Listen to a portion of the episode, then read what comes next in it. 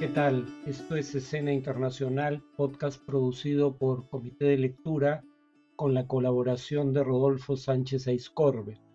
La primera noticia de hoy es obviamente eh, la decisión del presidente Guillermo Lazo de decretar la disolución de la Asamblea Nacional, es decir, el Congreso en el Ecuador. Eh, esto ocurre a puertas de una posible destitución por el juicio político que se le seguía por presunta malversación y se trata de una asamblea que tenía mayoría opositora. Lo hizo invocando el mecanismo constitucional conocido como muerte cruzada, es decir, que ante la eventualidad de que a través de un juicio político el Congreso planteara destituir al presidente, este tenía la prerrogativa de disolver el Congreso para que se convoquen elecciones anticipadas, tanto parlamentarias como presidenciales, para cubrir el periodo restante del gobierno de Lazo. No es un nuevo periodo gubernamental. Lo hizo además invocando uno de los tres escenarios que contempla la Constitución, eh, el que habla de grave crisis política y conmoción interna, eh, porque es el único escenario en donde no habiendo una definición explícita de lo que esto significa en la Constitución, eh, sin embargo, esto no requiere tampoco eh, la anuencia de la Corte Constitucional, a diferencia de otras causales para invocar este mecanismo. En otras palabras, lo que eso implica es que aparentemente quedaría a criterio del presidente definir si se cumplen las condiciones. Eso es algo que ha sido cuestionado, pero en todo caso esa es la interpretación que parece haber asumido el gobierno de Lazo. El Consejo Nacional Electoral eh, dispone de siete días a partir del decreto presidencial para llamar a nuevas elecciones que se deberían realizar en un plazo máximo de 90 eh, días a partir de la convocatoria. Hasta que se instale la nueva Asamblea Nacional, es decir, el nuevo Congreso, Lazo puede gobernar por decreto, pero deberá contar con eh, el aval previo de la Corte Constitucional en estos decretos que decide emitir ya emitió uno primero que básicamente eh, reduce impuestos y da otras medidas de presumiblemente reactivación económica. Tanto Lazo como los asambleístas del Congreso disuelto pueden volver a presentarse. Esta es la primera vez que el mecanismo llamado muerte cruzada o conocido de esa manera es invocado. El jefe del Comando Conjunto de las Fuerzas Armadas dijo que estas, junto con la Policía Nacional, cito, mantendrán en su posición, se mantendrán en su posición inalterable de absoluto respeto a la Constitución y las leyes. Eh, la CONAI, la Confederación Nacional de Nacionalidades Indígenas del Ecuador, dijo que esta era una decisión dictatorial y Correa la calificó de ilegal.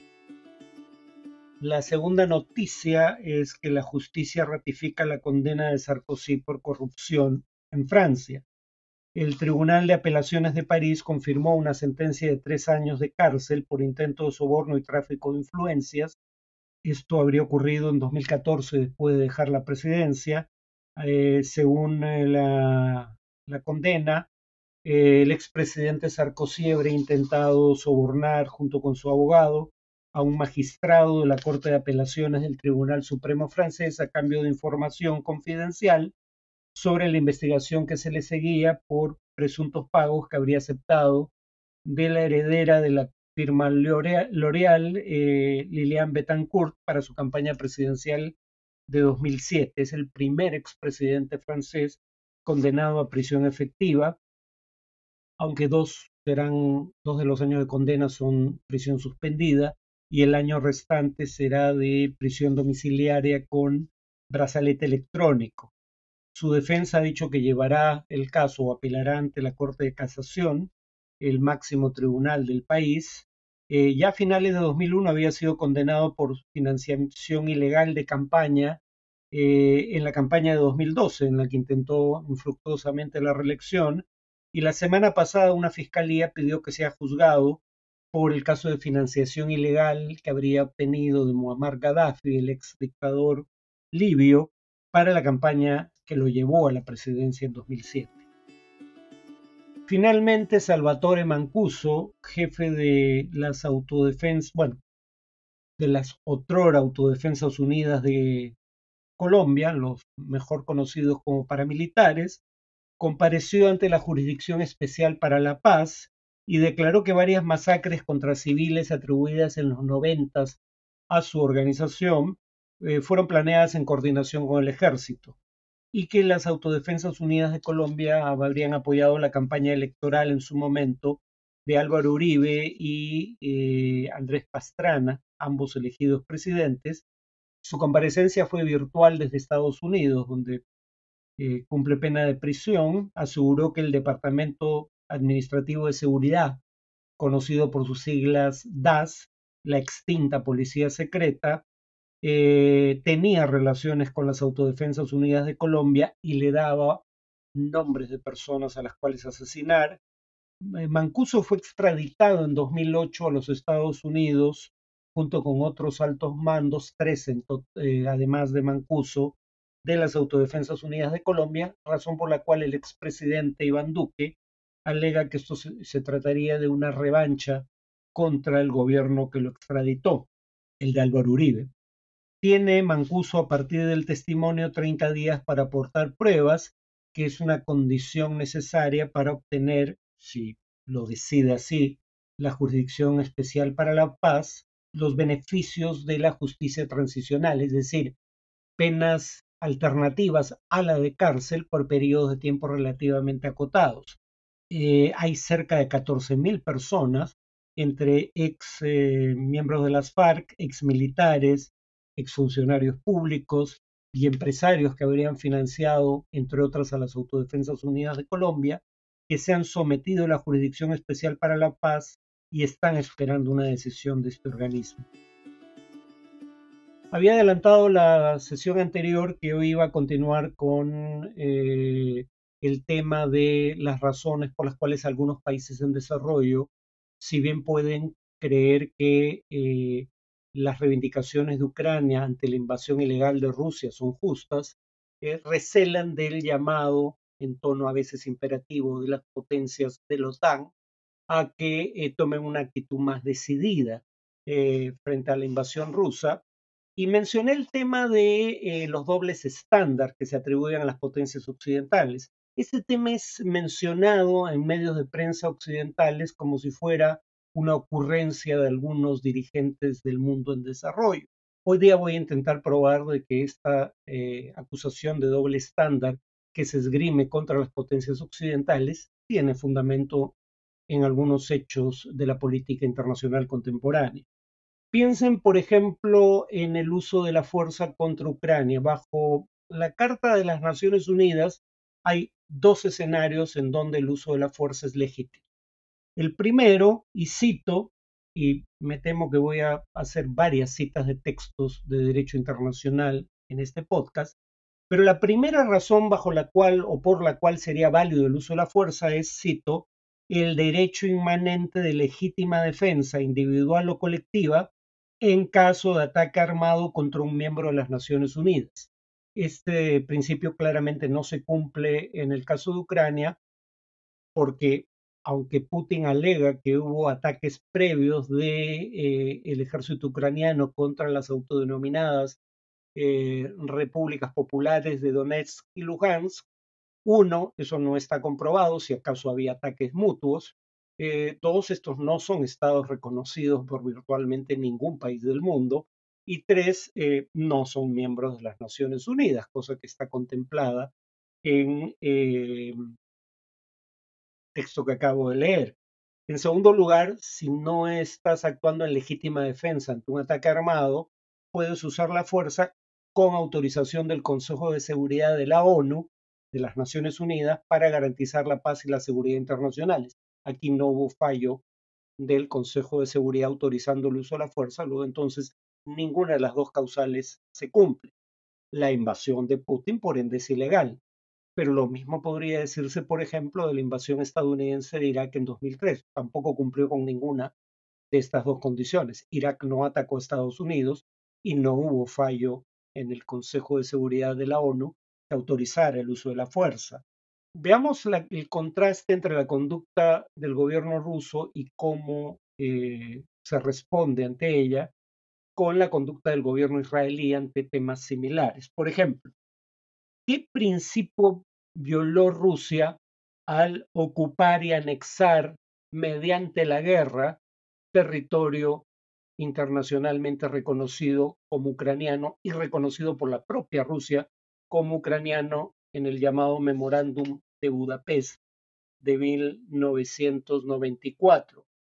Según un pronunciamiento de los ministros de Relaciones Exteriores del Grupo de los Siete, es decir, las siete democracias con las economías más grandes del mundo, eh, aparte obviamente de China, eh, cito el pronunciamiento, reiteramos nuestro llamado a todos los países a condenar en forma inequívoca la guerra de agresión de Rusia y su intento de adquirir territorios por medio de la fuerza. Esto es un llamado perfectamente lícito eh, y, se atiene a los hechos. Pero en el principio de que no es admisible adquirir territorios mediante la fuerza, aparece por primera vez, hasta donde recuerdo, en la resolución 242 del Consejo de Seguridad de la ONU de 1967, donde se dice explícitamente enfatizando la inadmisibilidad de la adquisición de territorios por medio de la guerra. Pero como la fecha de adopción indica, esta decisión no tiene nada que ver con Ucrania. Esta es una decisión del Consejo de Seguridad de la ONU que se adopta después de la guerra de los seis días entre Israel y, por otro lado, Siria, Jordania y Egipto, en donde Israel captura territorios que a partir de entonces del derecho internacional denomina territorios ocupados. Y precisamente porque es inadmisible adquirir territorios por medio de la guerra, esa resolución de 1967 le exige a Israel, cito, o exige el retiro de las Fuerzas Armadas israelíes de los territorios ocupados en el conflicto reciente. Eh, han pasado 56 años desde esa resolución y eh, Israel sigue ocupando los territorios palestinos y parte del territorio sirio. Eh, más aún, en 1981 anexó Jerusalén Oriental, territorio que adquirió a través de la guerra de 1967. Y ahí se aplica, por ende, según la resolución de la ONU que cito, el principio de que es inadmisible adquirir territorios por la fuerza. Israel hizo exactamente lo mismo con Jerusalén Oriental que Rusia ha hecho en 2014 con Crimea y en 2022 con otras cuatro provincias eh, de Ucrania. Pero eh, no hay una respuesta similar por parte de las potencias occidentales. Ahora, Putin además eh, tiene una orden de arresto emitida por la Corte Penal Internacional este año por la siguiente razón. He traducido el texto de la Corte Penal Internacional, según el cual, cito, Putin sería responsable por el crimen de guerra de deportar ilegalmente población, y especifica niños, y transferir ilegalmente población, niños, de áreas ocupadas de Ucrania hacia la Federación Rusa. ¿Qué principio de derecho internacional viola eh, esa conducta? Eh, lo dice eh, la propia Corte Penal Internacional, el cuarto convenio de Ginebra relativo a la protección a personas civiles en tiempos de guerra. Más específicamente viola el artículo 49 de la Cuarta Convención de Ginebra, que dice los traslados en masa o individuales de índole forzosa, así como las deportaciones de personas protegidas del territorio ocupado al territorio de la potencia ocupante están prohibidos. Acá la paradoja cuál es? Que una resolución del Consejo de Seguridad de la ONU eh, de la década del 70, creo que del año 76, 77, la 446, declara ilegales los asentamientos israelíes en territorios palestinos ocupados. Eh, ¿Y por qué son ilegales? Porque violan la cuarta convención de Ginebra, la misma convención que ha violado eh, Putin. Putin violó el artículo 49. ¿Qué dice la resolución 446? Afirmando una vez más que el convenio de Ginebra relativo a la protección de personas civiles en tiempos de guerra es aplicable a los territorios árabes ocupados por Israel desde 1967, eh, exhorta una vez más a Israel a que no traslade partes de su propia población civil a los territorios árabes ocupados.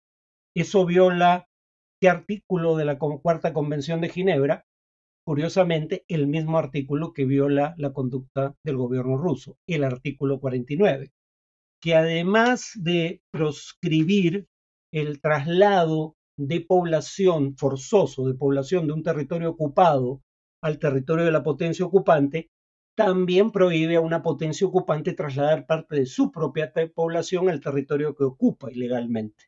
El artículo 49 dice, la potencia ocupante no podrá efectuar la evacuación o el traslado de una parte de la propia población civil al territorio por ella ocupado. Es decir, Israel ha violado exactamente los mismos principios de derecho internacional que ha violado Rusia eh, y mientras en el comunicado de los cancilleres del Grupo de los Siete se menciona que a las sanciones ya aplicadas contra Rusia por su conducta en Ucrania, por la anexión de territorio por la fuerza, a través de la guerra, eh, digamos, eh, a través de una guerra de agresión, más específicamente, eh, se le van a añadir nuevas sanciones. Contra Israel no solo no ha habido jamás una sanción de las potencias de la OTAN, sino que más aún, algunas han intentado prohibir la aplicación de eh, un boicot económico contra Israel por parte de agentes privados, cosa que a criterio de muchos viola el derecho a la libertad de expresión, por razones que probablemente abordaré en, en otro podcast. Pero repito, mientras las potencias occidentales, con pleno derecho, no estoy cuestionando eso, aplican sanciones contra Rusia por violar eh, el principio de que es inadmisible la adquisición de territorios por medio de la guerra y el artículo 49 de la Cuarta Convención de Ginebra, eh, y además dan un apoyo militar decidido a Ucrania para resistir eh, e, esas acciones ilegales por parte de Rusia, cosa a la que nuevamente creo tienen derecho, en el caso de una conducta israelí que viola exactamente los mismos principios, tras más de 56 años de vigencia de esa conducta violatoria del derecho internacional, no ha recibido eh, sanción alguna y más bien las potencias occidentales, y en particular Estados Unidos, han convertido a Israel en un receptor privilegiado de ayuda militar. En el caso de Estados Unidos, Israel, un país de alrededor de 9 o 10 millones de habitantes, es el primer receptor mundial de ayuda militar de los Estados Unidos. 3.800 millones de dólares anuales, eh, pese a que es uno de los 10 mayores exportadores de armamento del mundo. Y mientras se aplican sanciones contra Rusia, hay intentos de criminalizar no ya sanciones oficiales que no existen de esos gobiernos contra Israel, sino de criminalizar el boicot de empresas o individuos contra Israel por su violación de esas normas del derecho internacional. Bueno, eso es todo por hoy. Nos vemos en el siguiente podcast.